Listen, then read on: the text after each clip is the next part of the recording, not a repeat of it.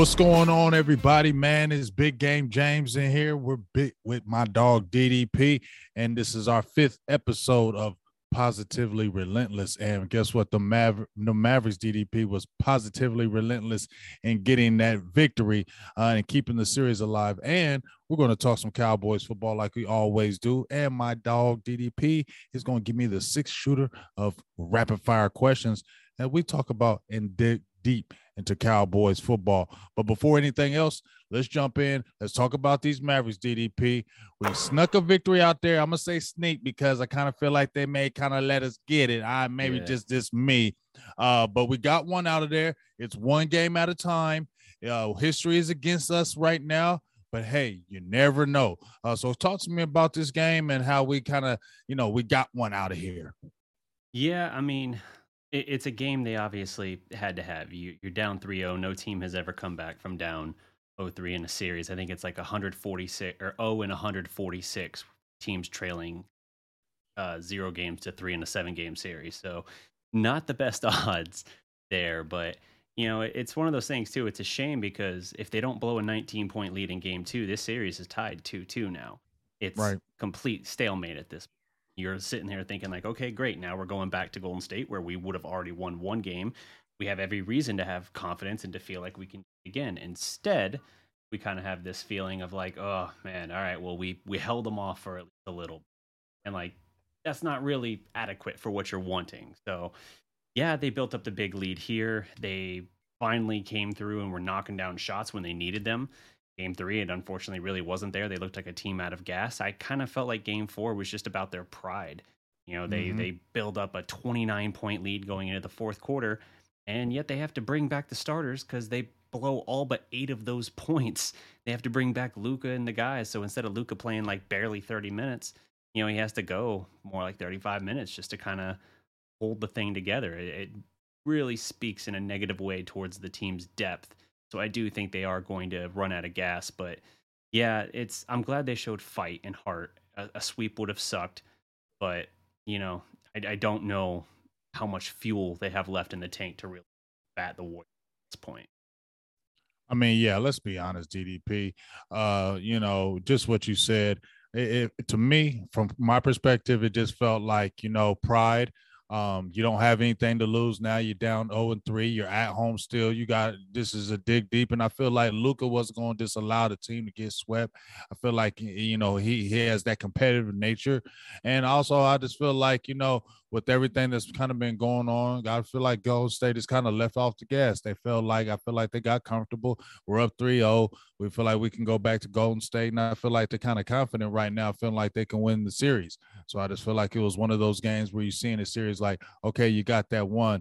Uh, we'll see um, if you can get this next one, because that's when the real series to me is really going on. Not really necessarily this game. You got the game to stave off the elimination, mm-hmm. but now it's really the one game at a time, and you're really going to have to do something you like you said has not really been done before, and you're going to Golden State where the odds against where you haven't played the greatest besides when you had the 19 point lead. So yeah, um, we'll see kind of what happens, but um, you know, kind of what's your thoughts about heading back to Golden State, and uh, you know, what kind of matchups are you looking at, and what do you think we can really do uh, to steal a game out of there?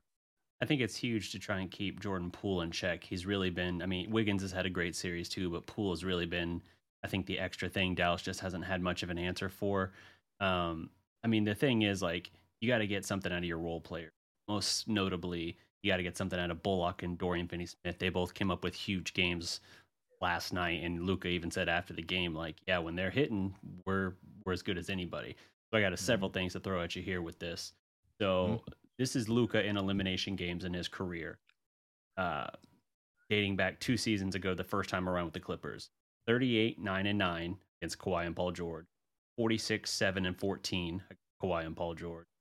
33, 11, and 8 against Phoenix this year. 35, 10, and 4 against Phoenix this and then 34, 14, and 9 last night. So that's Kawhi and Paul George for the first two. That's the one seed then for the two Phoenix matchups, and that's the Warriors' number one defense.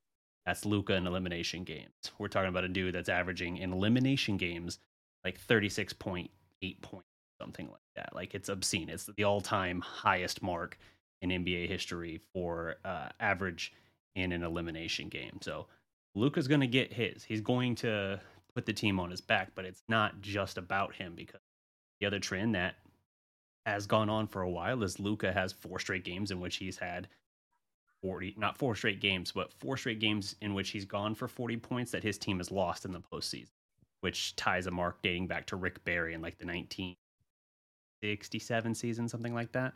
I mm-hmm. mean, it, it's just something that doesn't happen. It's just not having enough balance of that workload. So Luka can shoulder the weight, he can go drop 42, 46, whatever, but if he doesn't have that team around him, he's going to have to do too much and they're not going to have the firepower they need. Uh, in in that as well, in the game last night, it was Luka's 17th career 30 point playoff performance, and that see that makes him break a uh, oh, so for a player 23 years or younger, that ties him with Durant and Kobe for the most all time for a player 23 or younger. The only guy ahead of him at that point would be LeBron. Had I think 21 games like that. So that's pretty impressive.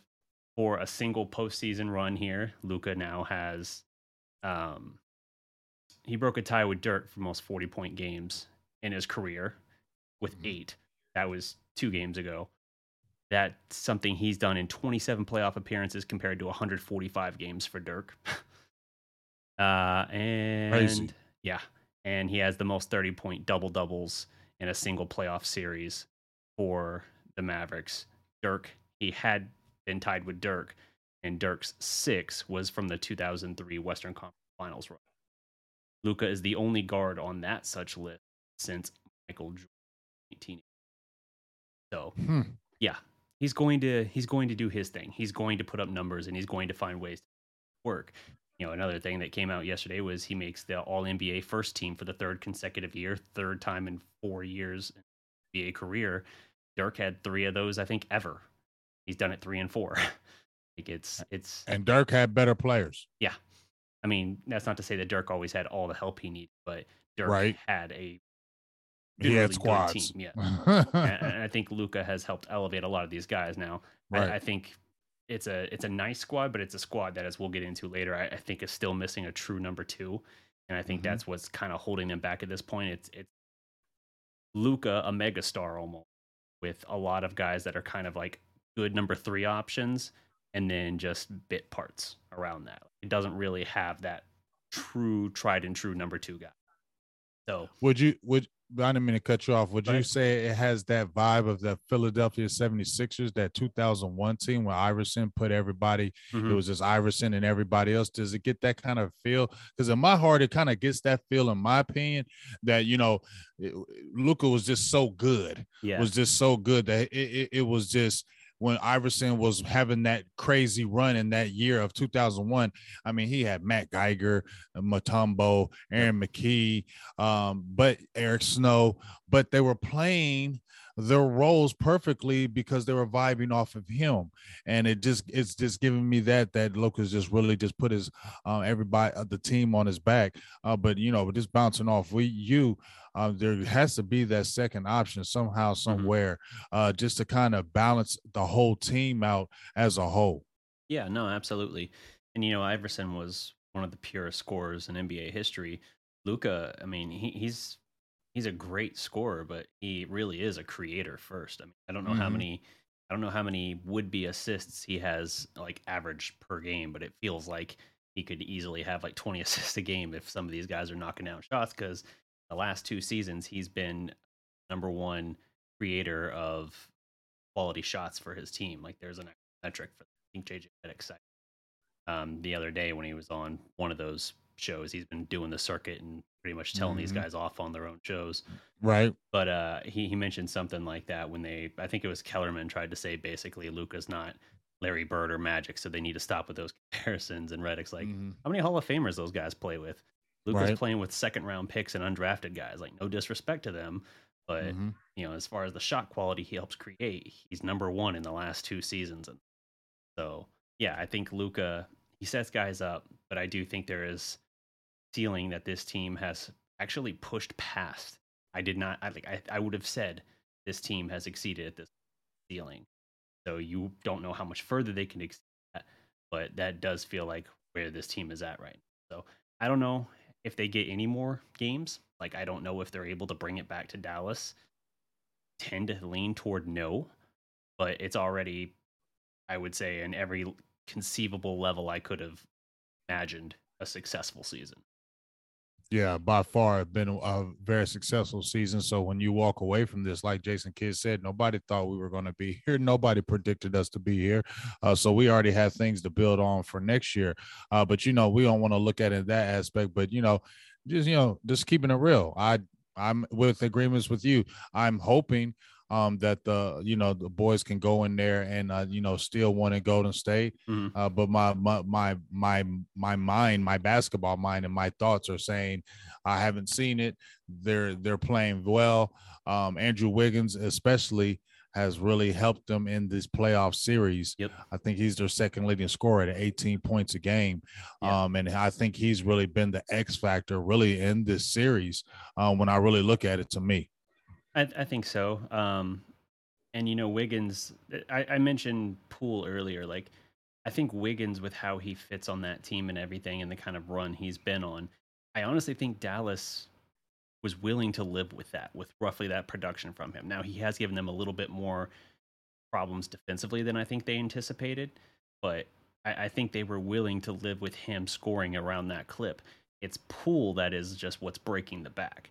Like yeah. you have this guy that's what is he a rookie or a second year player? Like second year player. Yeah, and he is just murdering them. Like he's a dude that was in the D League a year ago, uh, mm-hmm. and it is just killing them. So last game he wasn't a huge factor, and I, I think that's not shocking. Then look at it, and when you look at game two when they built the big lead there on the road, it was the same thing. But Dallas has won in in the postseason on the road. They closed out Utah in Utah. They beat them two out of three games, and the one they lost, they gave away at the final minute. You remember that? Like mm-hmm, they sh- they mm-hmm. should have swept basically in Utah, but they didn't. Um, and they closed out the Suns in that just laugher of a game seven, the road. So they're capable of winning on the road.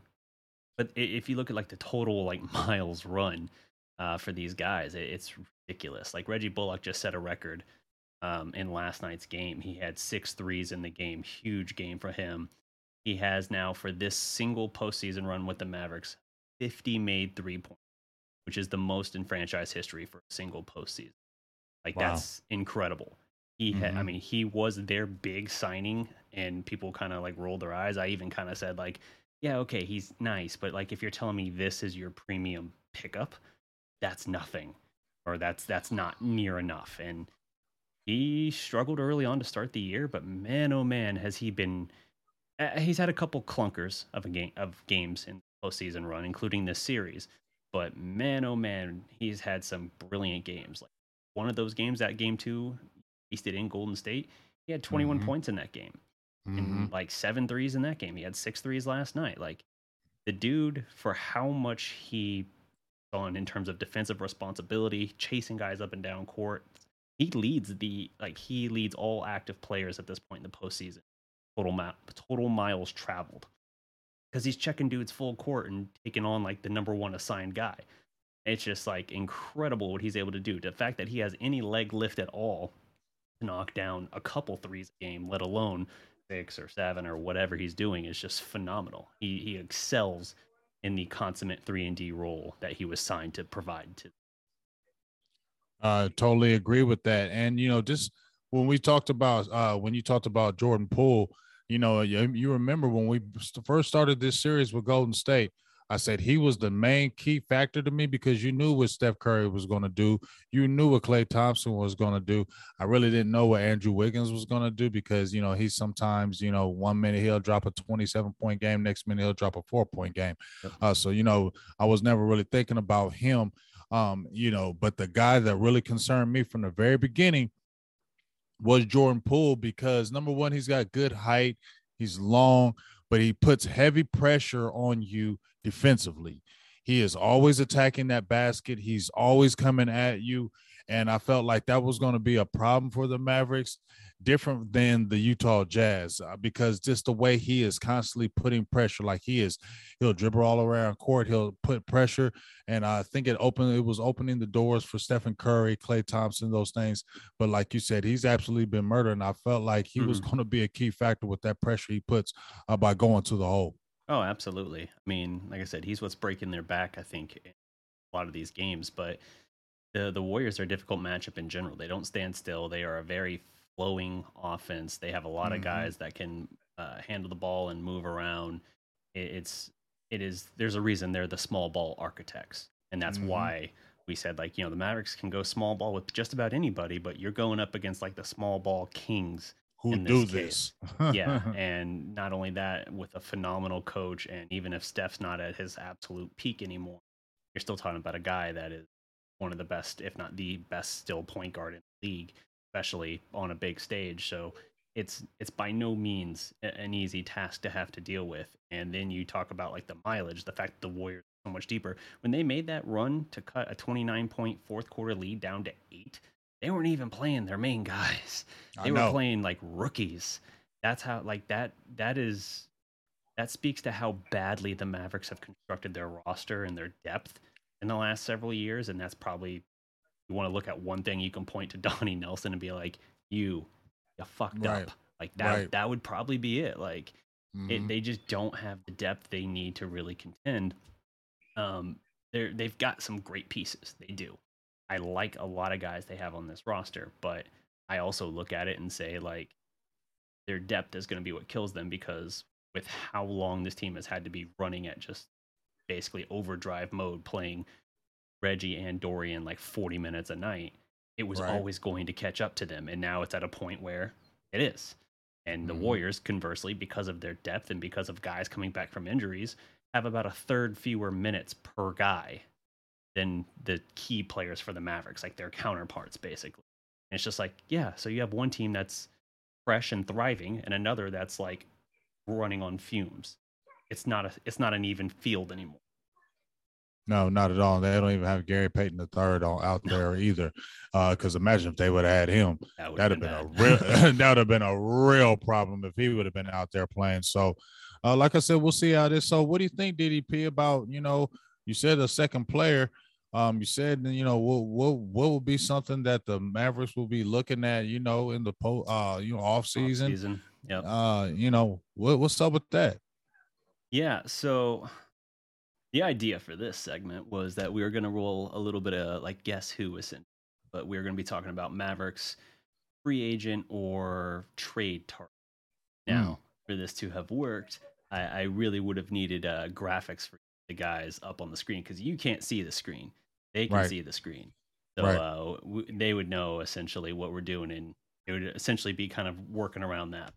I don't know. I can see the screen. I can see the oh, screen yeah, because I'm I'm looking at the yeah, yeah, yeah, I got the stream pulled up, so I can see it. I might well, be a little delayed, but I can do it. Yeah. Well, I don't have the graphics prepared, so okay. so yeah, I, I, was trying to talk around that to not really get into that, but oh, you, you kind of put bad. me on the spot. I exposed you. Yeah, my bad. Yeah, exposure. all good. All good. but uh, yeah, so let's let's just talk about some of the the targets here. So I'm going to talk about some of the key free agent centers slash power forwards coming up because you and I seem to be in pretty good agreement that what they need is help in the middle. Like yeah, through three games in this series, Steph Curry was single handedly out rebounding the combo of Dwight and Max. Now Maxi right. did have eight boards last. Night. Credit mm-hmm. for that. Mm-hmm. But um, but we know what it is. Yeah, yeah, yeah.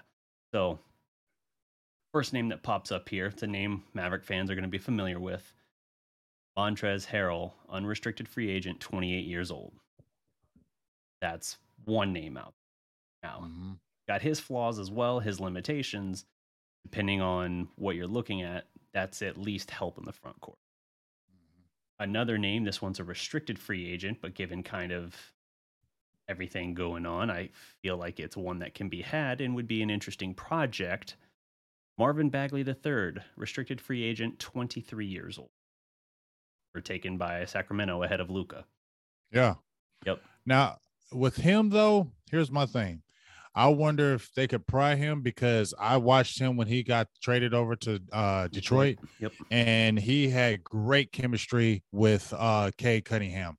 great chemistry. He played very, very well the second half of the season. Once he got traded, he mm-hmm. played very well with Detroit.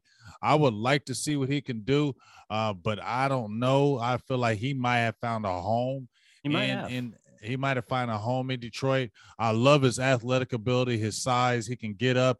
He started showing some other parts of his game when he was in Detroit. Mm-hmm. But when I was just watching him and Cade Cunningham play together, I'm like, man, I don't know if he's yeah. leaving them guys. It might be a good fit there, and he might have a home. But I also mm-hmm. know that it's a guy that played for Sacramento, has yeah. the longest playoff drought in the NBA yeah. currently, more than a decade and mm-hmm. he went to Detroit, which is a wasteland of a different kind. So if he's good with Cunningham, I'm guessing he's going to be really good with Luka. I'm guessing. Right.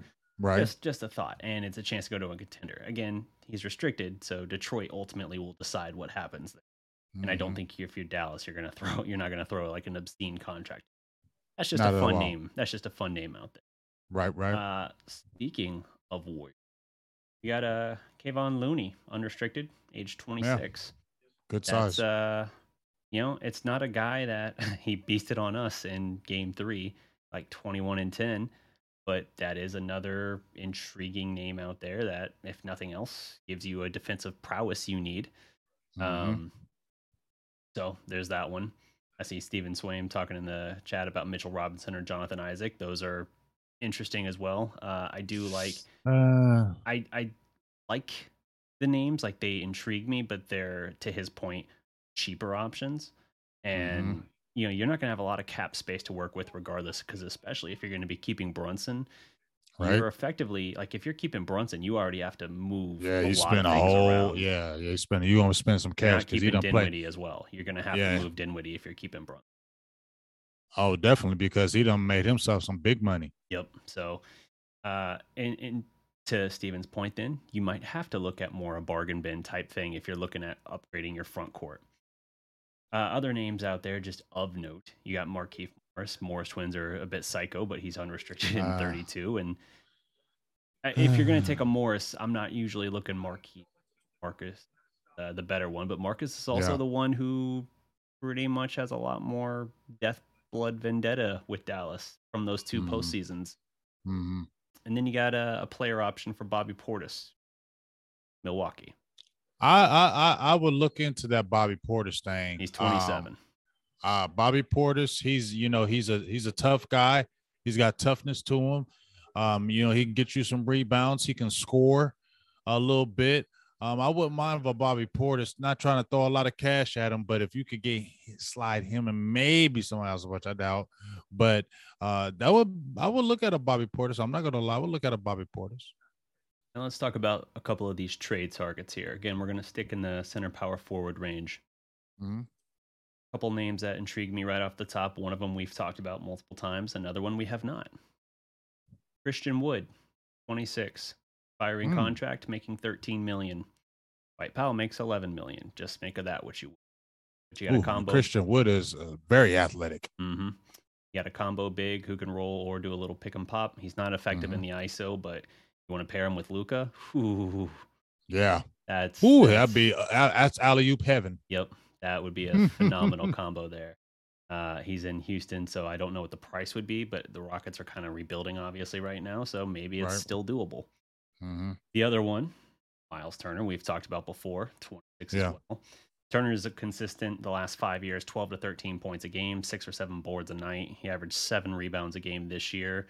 He's an elite rim protector who led the league in blocks in 2019 and in the 2020 2021 season as well. Um, you know, he was paired with Sabonis for several years there, and right. the general feeling was that he might have a higher ceiling because when it like without playing next to Sabonis, because Sabonis had such a, a low post dominant um, mm-hmm. repertoire that it kind of crowded things a little bit for them. Anytime Sabonis was out, Wood's numbers, or sorry, uh, Turner's numbers would go up like pretty comfortably.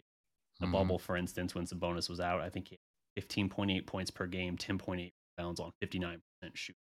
That was in the bubble. So that's uh that's pretty nice. He's also an expiring contract, although he is coming off um, an injury. He had a stress reaction, I think foot or ankle, and uh, he played the first 43 games and then missed some time. But that's another one that is intriguing. And I don't know if it helps or hurts, but you have the Carlisle connection.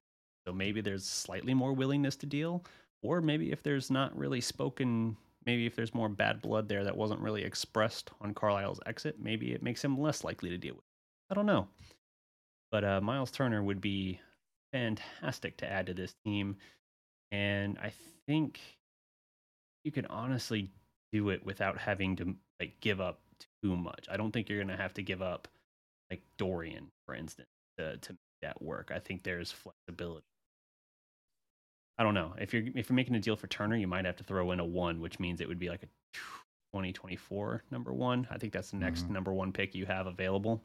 Mm-hmm. So, yeah, see what happens with that. But that's another one. Uh, Richaun Holmes, 29.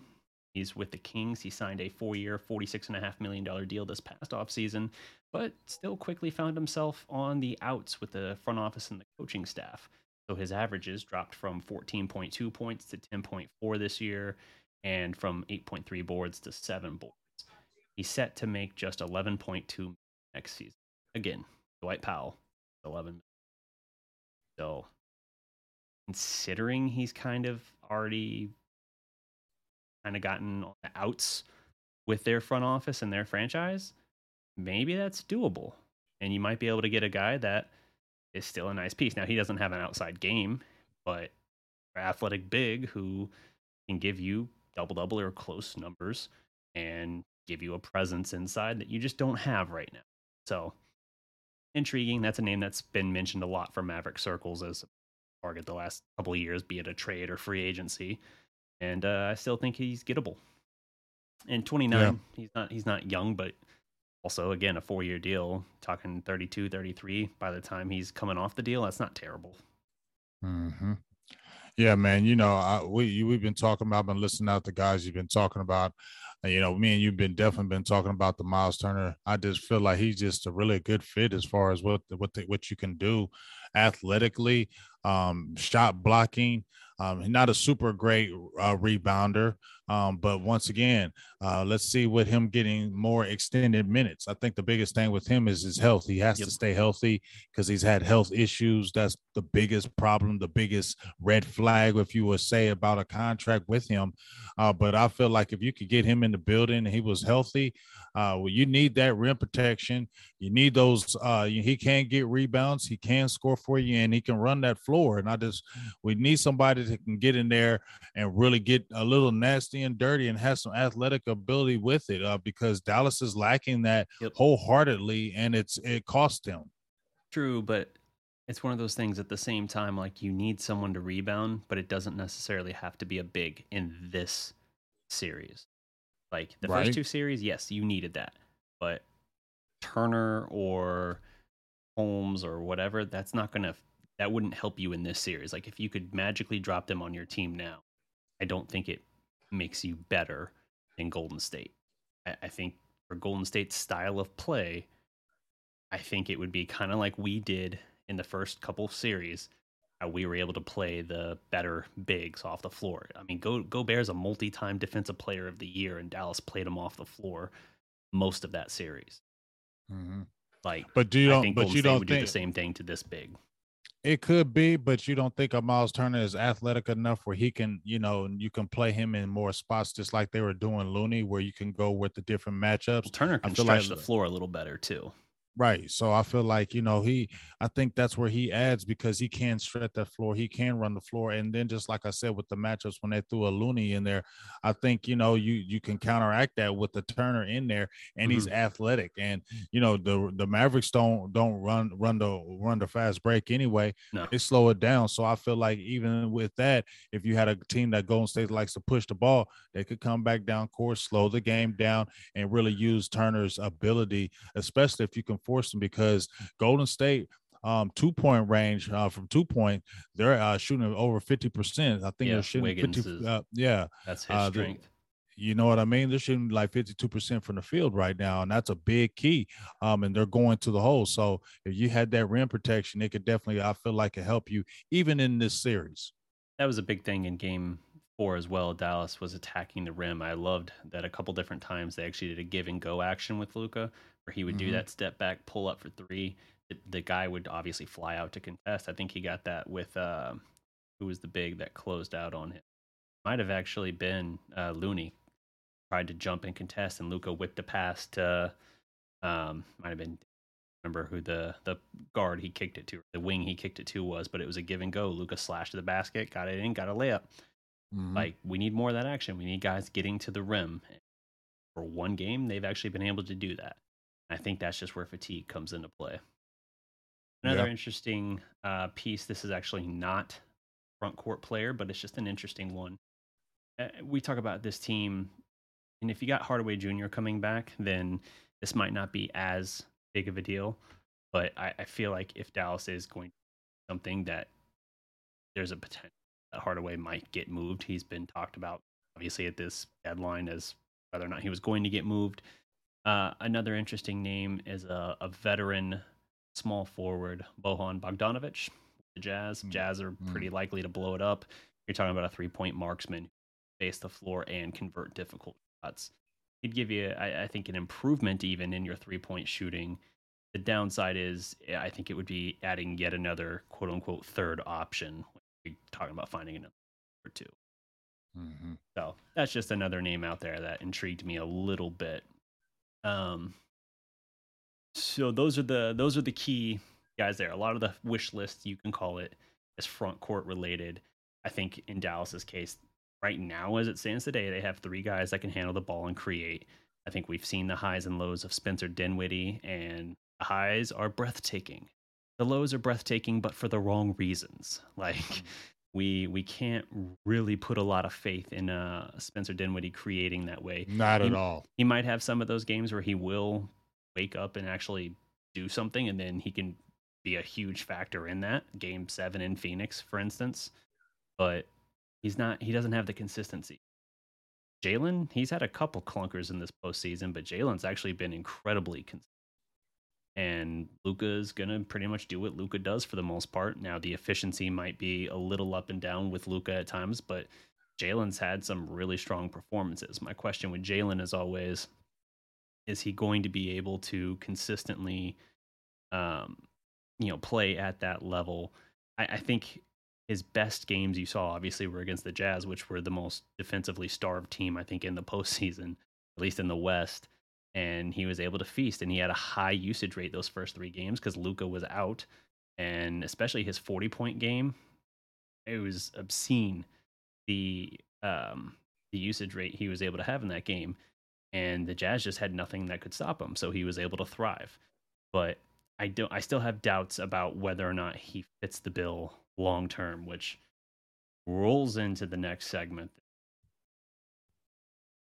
This is a hill I am prepared to die on here. So the Mavericks, obviously, they're going to have to make a big decision whether or not they're going to get a new deal for Jalen Brunson. He's probably going to be looking at making 20 million plus a year. Like minimum. dude, dude, we were saying like literally in the Utah series before it was even over, he might be making that. And now they're in the West finals and he's continued to largely be like mm-hmm. the first two games in Phoenix, not good. Not good. Right. But then he settled down, good again.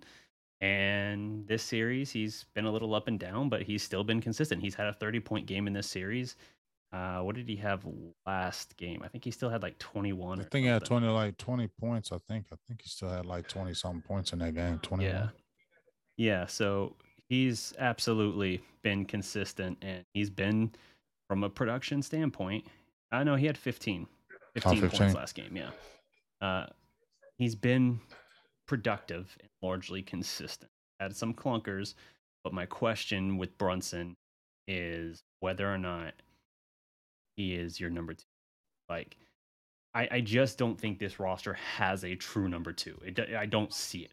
Like, I want to see it. I want to like. I appreciate so much how much of a step forward Brunson has taken because I've been very critical in the past couple of years of Brunson specifically, like saying, think he's close to his ceiling. I don't think he's going to be able to keep stepping forward. He's proven me wrong to this point, but I still look at it and say, if you want to have a tried and true number two option, you need to have a guy that's a borderline all.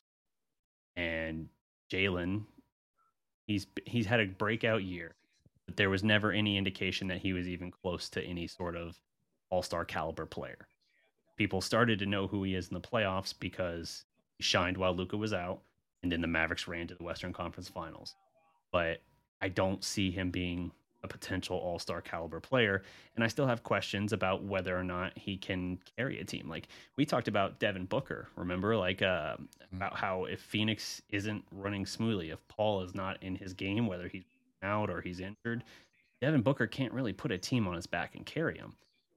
I think Jalen was able to do that against Utah because Utah's a terrible defensive team and he had all the ah. usage in the world. Right. And Luka was out. And then you just look at your main scorer was out, but it, was a series. It's yep. not a season. Right. So in a series, you can play out of your mind but we're talking about a whole season and he's just not that type of guy. I mean i agree with you with that. I like i like brunson. I like his game uh, but he's not a guy that you're looking at as a second option that's just going to destroy you if Luka's not on. That's why i don't look at brunson like that. I look at him as a, a good player. Um, i i understand what you're talking about with the ceiling because when you look at him play you're like well, how much better is he going to be when you watch him? Like when I watch him right now, like, is this his ceiling? Mm-hmm. You know what I mean? When you watch him, like, and right. it's no dis and it's no disrespect to Jalen Brunson. No, it's he, just what a, you really is. quality, quality third option. I think on a good night he can be a number two option, but I'm talking about a tried and true every think, night right. you can a count dog, on him. Number two every and, night. You know, going into the the playoffs, he had never had three straight games of 20 points. Like mm-hmm at least 20 points in three straight games. Against the Jazz, he did it in the first, oh, I guess he did the entire series, all six games. Like, mm-hmm. that's to say, he got hot. He's still a guy who, when the team was struggling through basically the holiday season this year, mm-hmm. he hadn't consistently found his way into the starting lineup. The team was mm-hmm. racked with health and safety protocols, signing guys off the streets. Isaiah Thomas started a game for the Mavericks this year. Mm-hmm. Like, they Brandon Knight, like they were completely at the end of their line, and he couldn't find consistency in that. And it was only after kind of all that settled that he was able to establish himself and take that next step. Now, again, he's thrived. He's a very good player. He deserves the money he's going to get, however much he's going to get. And in spite of these concerns I'm raising, I want to be clear about something. I still think Dallas needs to keep him. If they can find a way to do it, I think they need to keep him. It's going to complicate things. But I also know that if I got to pick between him and Dinwiddie, it's not a question. Dinwiddie's oh, highs oh, are no higher, doubt. his lows yeah. are way more common, and they're way lower at this point. So yeah, it, it's this team is flush with number three options because I would say like Tim Hardaway Jr. comes back from his broken foot there's yet another number three option, another quality number three option. Mm-hmm. So you have Brunson, that I think is a, a, top tier number three, borderline number two on a good night. Um, Dinwiddie is a guy who a lot of times will be either the third guy or even a sixth man. Uh, and then you have Hardaway. You got basically three guys who fit that mold. And it's like you just need one number two on this team. So it's like you can't pay Brunson the absorbent money that he's due, going to be due, and also continue to pay what Dinwiddie's making from that deal Washington gave him and that you had to take on. That's why I said if you're keeping Brunson, you're gonna have to find some some sort of financial gymnastics to move on from Dinwiddie. And maybe honestly that's a little easier just because he has had some great moments, especially his 23 games regular season with the Mavericks this mm-hmm. year. But I don't know. Uh, I, I feel like you're going to have to do that. And if I got to pick one of those two, I'm picking Brunson, but I'm also still looking and saying to myself, this is not the number two guy I'm looking for. I'm keeping him because he's tight with Luka, because he's earned it, and because he's a homegrown kid we like and who can be clutch for us. He can have those jet vibes for you. And I've talked about that a little bit before. You know, he's he wears 13 because his favorite player growing up was Steve Nash. But I said, just like Jason Terry kind of came into Dallas on the heels of Nash leaving, kind of the, the inverse 13 to 31, um, sort of the anti Steve Nash, I guess, in that way. This is sort of Brunson now having the ability to continue in that similar sort of role as that wingman to Luka. I, I see the parallels there with Dirk and Nash and then Luka and Brunson. But you're going to have to also accept that just because he's the wingman doesn't mean that he's the tried and true number two scorer, consistent option. Hey, I mean, I, I feel you with that. And let's see what happens uh, because it's going to be interesting because Dallas needs to add something in this offseason if they want to continue to go to that next level and not stand pat where they're at or feel satisfied where at the because they made it to the Western Conference Finals. Period. Yep. yep. So yeah, they've uh they've got their work cut out for them on that, but at the same time, I am curious to see how this new front office manages things. I think that first off season they were pretty hamstrung as far as what they could really do. And from a financial standpoint, they still are. But I also think that now they have some goodwill and some people looking at them more than they had before because it would have been 11 years without a playoff series win. Now you get nine playoff games won. You're in the Western Conference Final, seven games away from championship. People are going to take a little bit of note. People are going to actually put some respect on your name when they actually see that you want to sign them. And I think as well, uh, Nico's professed uh, relationship with all these guys from all his years working at um, that you might actually have something come about from that where it doesn't i'm not saying it has to be like a top tier guy but i think that can help sway someone where you can add another quality piece that frankly this team just oh and you know to be clear, it's like some people are going to look at it and say, like, well, hey, you're talking about adding a number two, and then all those free agents or trade targets you talked about earlier, none of them are really a proper number two. Yes, you've got me there. you've got me there. I'm more looking at ways to just improve the team. I don't know what the the number two option is. Maybe if you're swinging a trade, maybe that opens the door to do something like that. But I think for the most part, you're probably looking at retooling some form of this roster that's 75 to 80 percent. Yeah, 75 to 80 percent of what it is now. But you're gonna have to retool like some of the other parts, like Bertans. Um, you know, you're gonna probably hang on to Maxi a little longer. Uh, although I, I think he's overstretched in his role for what they need from him. And uh, you're gonna have to find out some stuff like Josh Green might be a decent player for them in time, but right now he cannot be on. He cannot be in your rotation. And like in two minutes last night, he was a minus nine. Mm. Like you can't do it. you got to find a way to fill out some of these other gaps in your roster. And one of the most glaring to me is your front. Yeah, yeah, for sure. I mean, we we know it's on. It's been the front court, and it's been for a while. And until that issue gets really, I mean, even with KP, we knew the issues that was going on. They were still having rebounding issues, things yep. of that nature. Uh, so it's been a glaring need, and hopefully it'll get uh, you know, fi- figured out soon. Uh, because if they can get that one kind of inside kind of presence uh, that's really consistent, I, I, think it can really help this Mavericks continue to tra- uh, can ascend in the mm-hmm. West. Yeah, just give them a rim protector uh, who can rebound a little bit and stay healthy. You give us yeah. that, and we got it. The KP there experiment mainly failed just because of health. Like, mm-hmm. he, even though he wasn't ever able to evolve into the three point shooter they needed, other than bubble KP, which was all of like nine games. Uh, right. Even though he never got to do that, when he was healthy and he was able to provide a little bit of rebounding and a little bit of defense, it was fine. It worked. But health is key, which is why Turner might still be a question mark. Mm-hmm. For sure. Let's see. Let's see. Are we ready to roll into a little bit of Cowboy six shooter? Let's do it. All right. So Gonna load up some Cowboy Six shooter here. We're gonna take a look at some different topics here. This is a rapid fire. We got about 60 to 90 seconds per topic here. So let me actually pull up the stopwatch. All right. All right. So, gut feeling on these, uh, whatever quick assessment analysis you got for it. Let's roll with it. Okay. So, first and foremost, is Sam Williams a sleeper pick worthy of keeping an eye on for Defensive Rookie of the Year? Yes or no? No. No. All right. Uh, let's see. Pro uh, uh, Pro Football Focus stated that Tolbert could be a serious deal for the Cowboys in the 2022 draft. Are you buying what he's selling? Uh, buying him as Tolbert being a sleeper for the team, yes, I'm definitely buying all that. I think he can definitely add to the team. I think he's, uh, especially with uh, Michael Gallup being out uh, for a significant amount of time. James Washington, we already seen he's already in a boot. Um, yeah. So it, they're going, and I feel like they're going to feed him and really give him the kind of confidence to see if he can be at number two right now. Okay.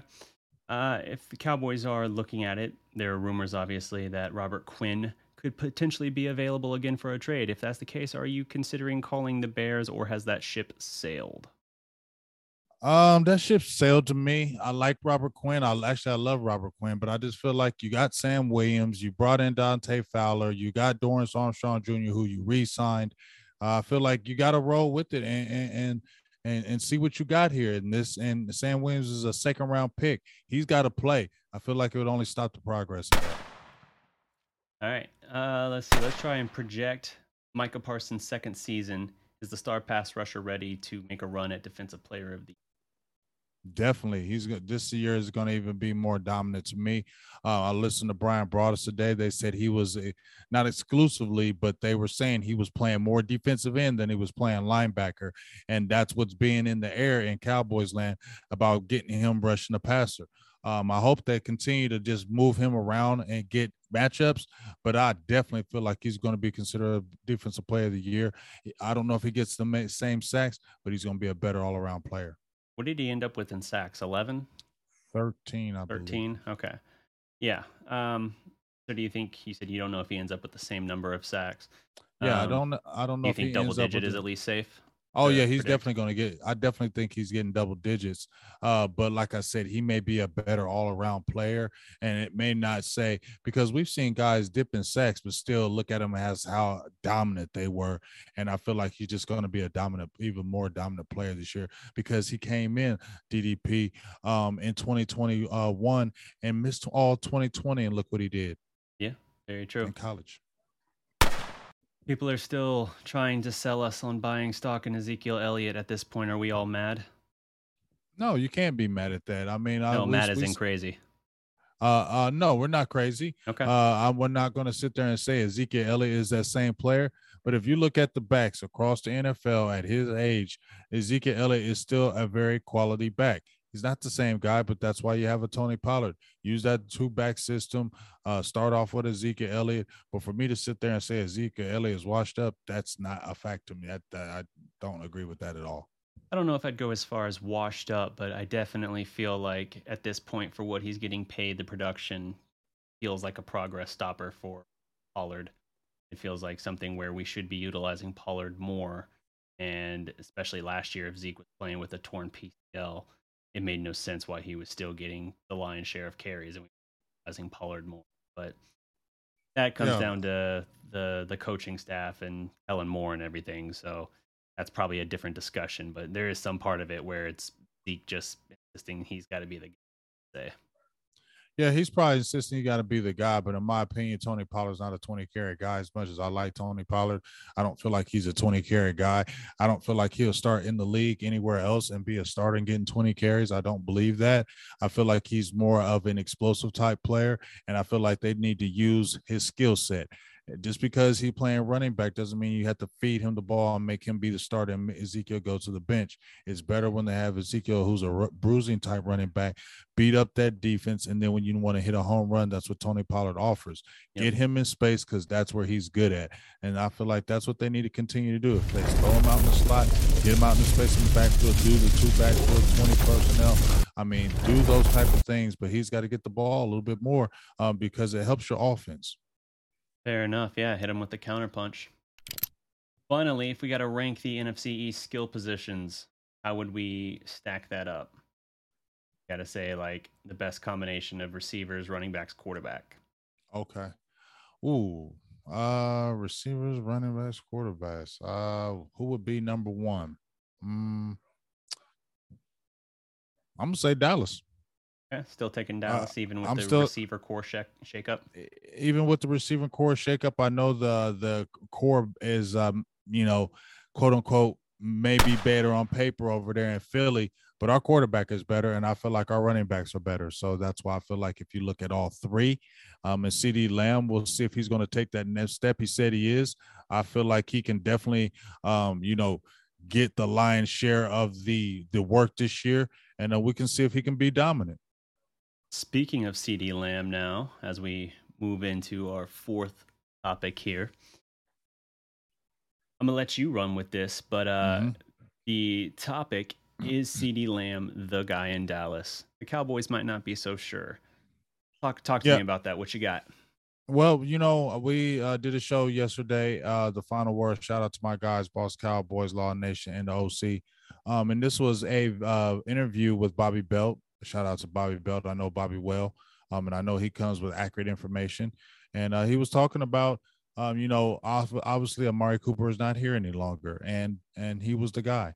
And you know, when they drafted CeeDee Lamb, they were thinking he was going to eventually take over and be that guy. Well, uh, they're saying that in Cowboys uh, land, uh, when they drafted CeeDee Lamb, they had these expectations. And since he's played and been there these two years, he hasn't had a bad career at all. He's had good numbers, right. but they feel like they're saying they don't know if he has enough alpha energy. They don't know if he can take over those games. Um, you know, they want to. They don't know. Um, do they? They're saying that they don't think he's the guy that they drafted a couple of years ago from the expectations that they had. Hmm. And this is the year that they really need to see it. So, like I said, there's pressure. And to me, the pressure, more pressure, is because you're always going to have fan pressure. But when people in the building are saying, we don't know if you're the guy and we need to see if this, this is the year, because if you don't do it this year, we're going to probably move on from you and we're probably going to draft somebody else or see what Jalen Tolbert can do.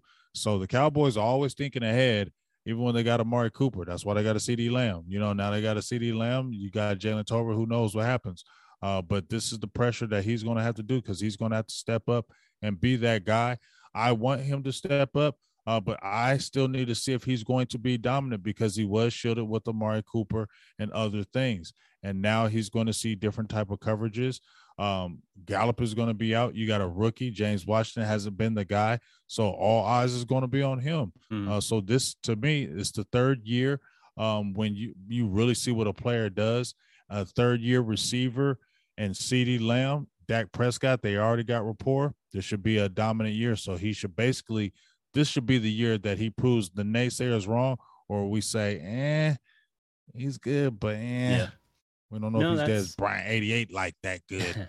that's fair. So I, if I if I had to look for even dating back to CeeDee's time at Oklahoma, if I had to find uh, a potential, I don't know if you'd say flaw or fault. That I, I think there is some question about that killer instinct, if that's what mm-hmm. you're talking about. Mm-hmm. I think he's definitely a guy who he gets rolling, he'll gladly snatch your soul from you. He'll gladly, you know, haul in a bunch of catches, break off these ridiculous touchdown runs. But he's a guy who I think if he's not rolling, like if he's not getting looks or targets or anything like that, he does kind of fall into just a little bit of I don't know if complacency is the right word, but that edge wears down a little bit where it's kind of like he's not looking to kill you every single time that he's running a route.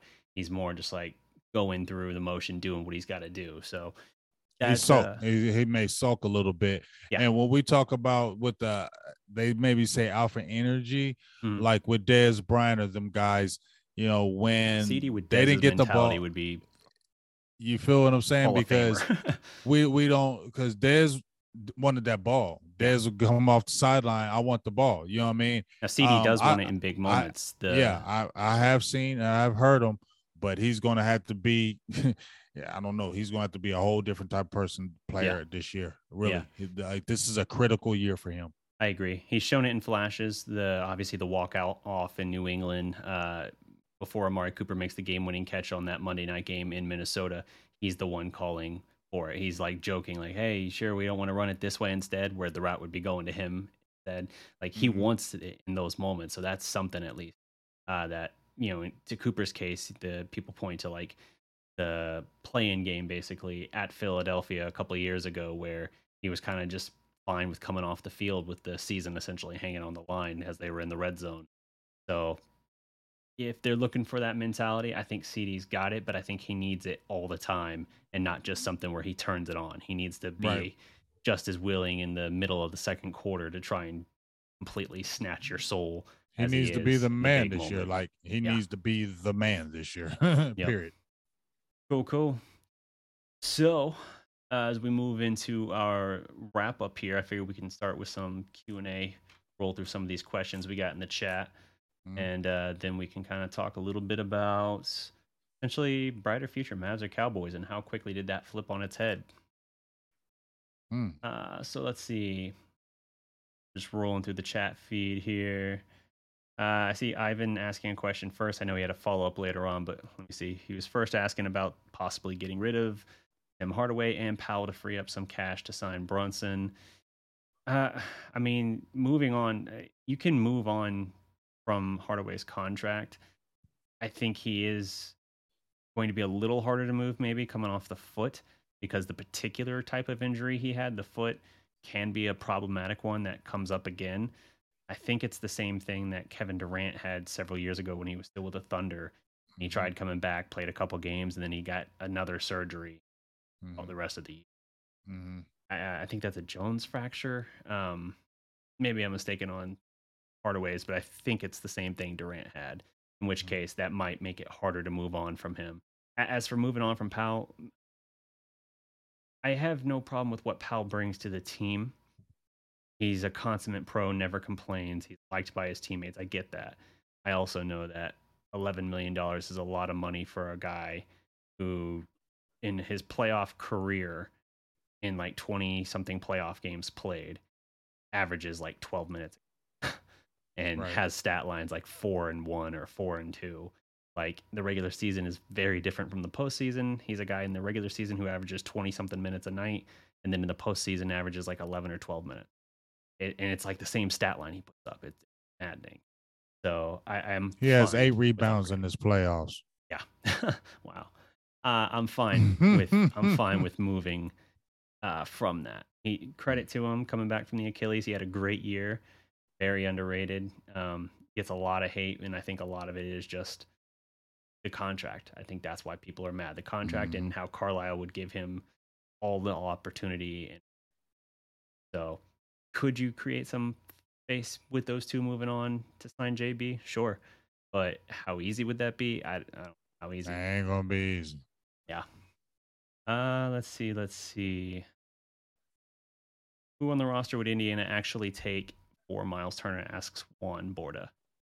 Uh, I think you would be packaging something around returner. You're gonna probably have to ship a number one pick, and you're probably going to have to chip in like Josh Green um, I don't know if you could throw in Bertans or something, but you might have to do that just to make cash work, right? Because mm-hmm. you got 13 million for Turner, I think, and uh, Green's obviously a rookie, so he's not making near that. Oh, not a rookie; he's a second-year player. He's not making near that though. So, mm-hmm. yeah, uh, you might be able to do something like that. I've seen a couple different things pitched out there, and honestly, nothing has been too crazy on what Dallas would have to give up. You you've got some where they're throwing out like, oh Dorian, I'm not moving on from Dorian. Not because right, especially with right. how this team is constructed, you need all the three and D guys you can get. You finally mm-hmm. have two tried and true three and D guys. You're not moving on from either of them, come hell or high mm-hmm. water. Mm-hmm. So that's where I'm looking there. Uh, am I keeping Brunson as Luka's sidekick long term, or do I try and trade him? I think at this point you you're keeping him. Um, if he's willing to stay, and as long as, I mean, now is it possible that a sign and trade does occur? Yes, but that's only if can't reach a, a deal with Brunson and somebody offers him a max, and he's like, I want the max. Right. you, can't, you can't pay Brunson. Right, right. So if something like that happens and it's a it's a crossroad you can't get across, then yeah, okay, fine. Then you'll sign and trade and you'll try and make something work. But I really think, given his relationship with the team and the opportunity that finally presented itself with this new coaching staff and everything, I think he's going to want to stay. And I think as long as you're giving him something in that 20, I had days ago for 25 uh, million range, then I think you can work something out. But it, it's going to be hard, but I think he's too close with Luke. I think if you move on from him. And I understand it's a business. Dirk had to watch Nash walk, right? But it's not the same. Nash was 30 with back problems. Cuban legitimately thought he was already done and won. Uh, he was very, very wrong. But Brunson's not the same. Brunson has not had health issues, and he's a guy that, even having played all four years in college, you're talking about a guy that's like 26, 27. He's in his absolute prime. Mm-hmm. So, yeah, uh, I'm keeping him long term. Uh,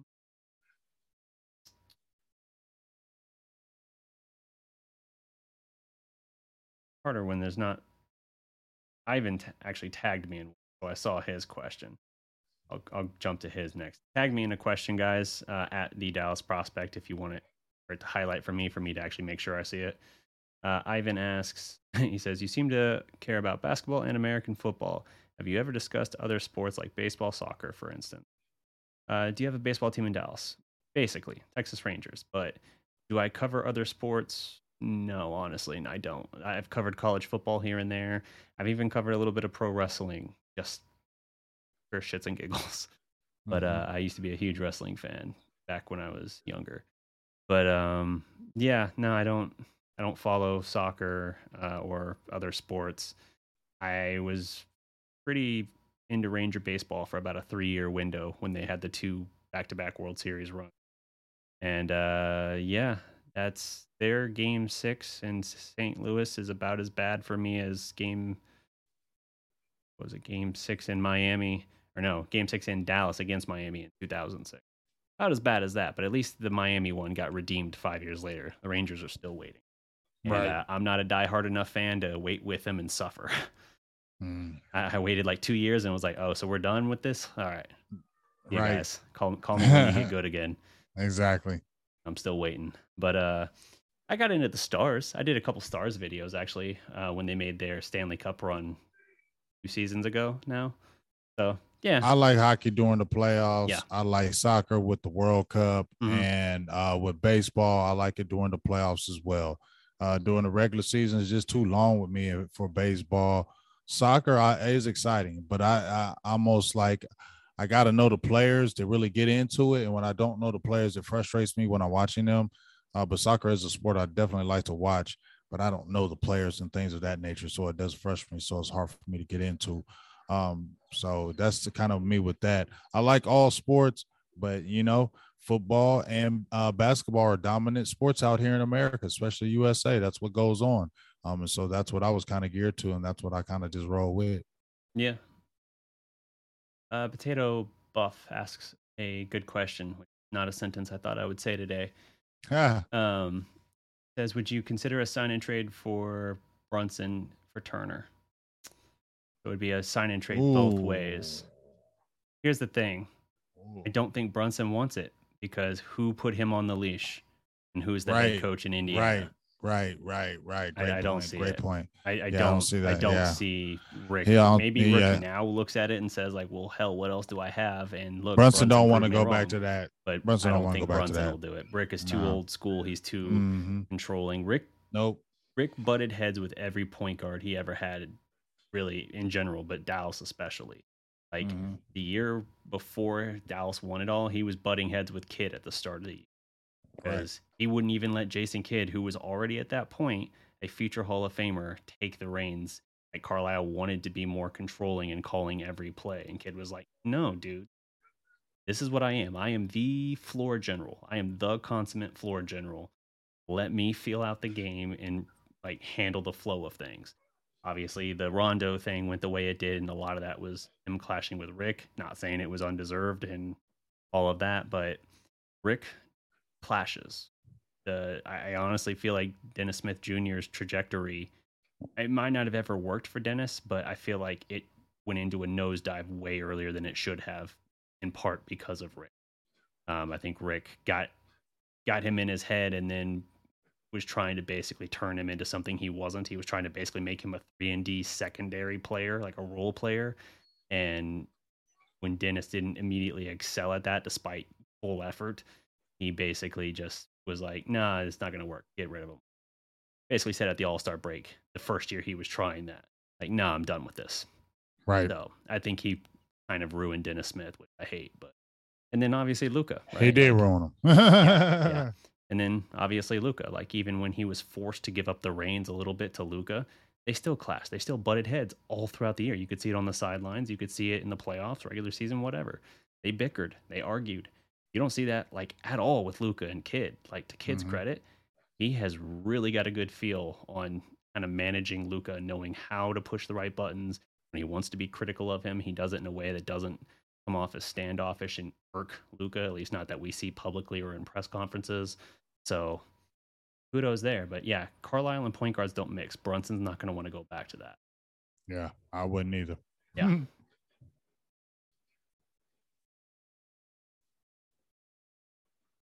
I think that's all the actual questions. Yeah. Bunch of crosstalk, but I don't see a lot of actually questions directed at us this haven't already addressed. So yeah, it's uh it's going to be interesting. But now, uh so we got the Mavericks and the Cowboys here. There's been an interesting kind of flip, I feel like. Let me know what you think. There's mm-hmm. been an interesting sort of flip though from if you literally rewind it back just a few months. I feel like they're in opposite positions where we feel like the Mavericks are spiraling and the Cowboys are rising. We'd say like the Cowboys window is brighter, like open wide and brighter than ever. They're heading into the playoffs and they've got all this momentum, the offense and the defense. Like we're talking about them being Super Bowl contenders, a legitimate uh, contender at that. And the Mavericks around December 23rd, that around 16 and 18 was their record. AP, again having missed a lot of time, beat up. The team ravaged by health and safety protocols. Luka out of shape, dealing with an ankle injury. Like, not a good combination. And yet you flash forward four months and it feels like they're in completely different places now. What do you think? Hmm. Uh, definitely in different places, and I think coaching is huge. I mean, we always talk about coaching, right? DDP when we had Jason Garrett at the helm, I felt like coaching was one of the big reasons that's uh, that uh, we got held down. We I, we've had talent. Dallas has had mad talent.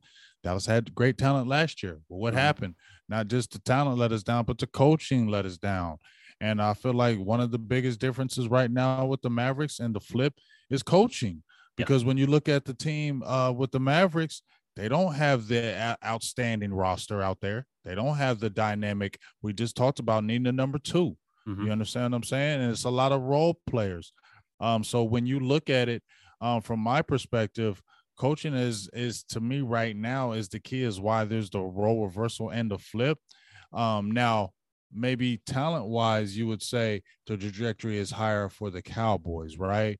But with the things that continue to go on and the lack of coaching and the and the um, misfalls or underachieving, mm-hmm. I'm gonna say uh, Dallas's uh, Arrow Mavericks is higher just because if they get, we talked about another player, um, that number, that strong number two, you really feel good about heading into the season next year and uh, going right back to where you left off. yeah, I, I really do think so. Like the West is brutal all the time, but I do feel like there might be something there with this team. I think as long as you have a healthy Luka and I'm I'm surprised to say this, but I'll I'll say it because I, I, think at this point it's pretty indisputable that I was wrong about it. Uh, I think long as you have Luka and Jason Kidd, and you have Luka's health, I think you're gonna at least be in position to be like in the mix. Like you got to have general health, but it's like you got those two guys, you can at least kind of like you had for Dirk for all those years. At the very least, you know, all right, we're to be a playoff team, and we're to be tough. We're to be a tough out, if you will. And if you get those years where you have the right pieces in place, you can be a team that makes a deep run. I think it's absolutely possible with uh, with those two parts, the coach and the star. That's like the two most important things. And if you can add to that another basically star caliber player, then you've got something. The KP mm-hmm. experiment failed, put a lot of eggs in that basket really prematurely. And, uh, you know, as much as I want to keep Brunson, your next star, I just think that's another. I think that's another uh, borderline star, and there's nights where he can do it, and he can be that part. But I just have a hard time seeing this team as like a championship team like winning the title and Brunson being the second best guy on that team. I feel like more than likely he's the third guy. And that's okay. And, and I, hey, that's, I agree with bad. you. That's that's okay if you got him as a third option the way he's playing right now. You feel really good about that because if you get that strong second option where it's helping Luka, and then you got Brunson in the cut as the third guy, yes, now you feel like you can compete for the championship. Now you can feel like you can compete every single year, and you'll be knocking at the door. Yeah. Um, and that's why we talk about the arrow is different, in my opinion, um, because now you have a coach and Jason Kidd where we're looking at it like we like the vibe with him and Luka. He's doing the he's doing it right. And just as you said, as long as you kind of got him right now, vibing with Luka, you're good. You can feel like you can compete with that if you just add, you mm-hmm. know. Um, and coaching makes a huge difference no matter what what sport it is. Right. And there's nothing wrong with Jalen being the third guy, like you said. Nothing like, wrong like at I all. Said. I mean, consider this: we talking wrestling. Hulk Hogan was the third man for the NWO. Yeah, that's a pretty There's strong number three. There's nothing wrong with being a third guy. Yeah, Chris, Who's the third I mean, man. Chris, it's Hogan. Chris Bosh. Chris Bosh was looked at as the third guy over there when they all kind of hooked up. Yep. But Chris Bosh was a key factor, though. Yep. Absolutely. So. So yeah. Well, I think that. And uh, what? Hey, hey, and what else did I say before we end off of here? The big three. They don't be saying a big two, right? They always be saying yeah. a big three. Yeah, now we're in like is. an era of big threes. Although I would mm-hmm. say not a lot of big threes really are around at this point. Kind of right. devolved into a lot of like two superstar pairings. Like the last team that tried that was Brooklyn, and look what happened. They traded harder than Gidden. Now they're saying they're probably not keeping Kyrie, and Durant's probably gone too. You want to talk yeah, about well. a franchise that bet the house and lost in record time? Yeah, Lord. but you know what? The New Jersey Nets are always betting wrong because they, they bet on Paul Pierce and they went they bet on Kevin Garnett and that failed in their faces too. So yep. they a big time gamble. I give them this. They gamble, they won it and they gamble, but they got to be smart too. Uh, all right, I, I, think I have the solution here. I think they need a Spencer Dinwiddie reunion. That's yeah, what they get them all back over there. We'll, we'll take Kevin Durant. Over. It's fine. Yeah, yeah, it would definitely make that work right now. He don't. He don't want to. We him and Luka. Oh my god, yeah. that would be crazy. Yeah, he doesn't want to be, be, there crazy. anyway. Apparently, without Kyrie, so why not? Of course, he hates Luke. Uh, he hates uh, our Cubans. So. yeah, that's, that's, the downside of having an owner who won't shut up sometimes. Um, mm-hmm. Um, but yeah, but we'll see. You wanna you wanna bring this thing home? Yeah, man. Well, you know what? We appreciate everybody jumping in the chat. I had a good little crowd. Um, you know, we're gonna be back next week for part six, episode six of Positively Relentless. And we gotta get this win, DDP. We gotta be positive, positively relentless and get this W. Jump at the third, three and two, because you never know how it's gonna go. And miracles can happen. We've seen it before, dog. We've seen it in baseball with them Red Sox. We've seen it in NBA with them Cavs. It mm-hmm. can happen again. And I'm just going to jump out there and say, let's get it, man. So for my guy, DDP, Big Game James, Positively Relentless. Oh my gosh. Uh Dallas Prospect. We'll be talking to you soon. We out. Peace. Peace. And let me find the button.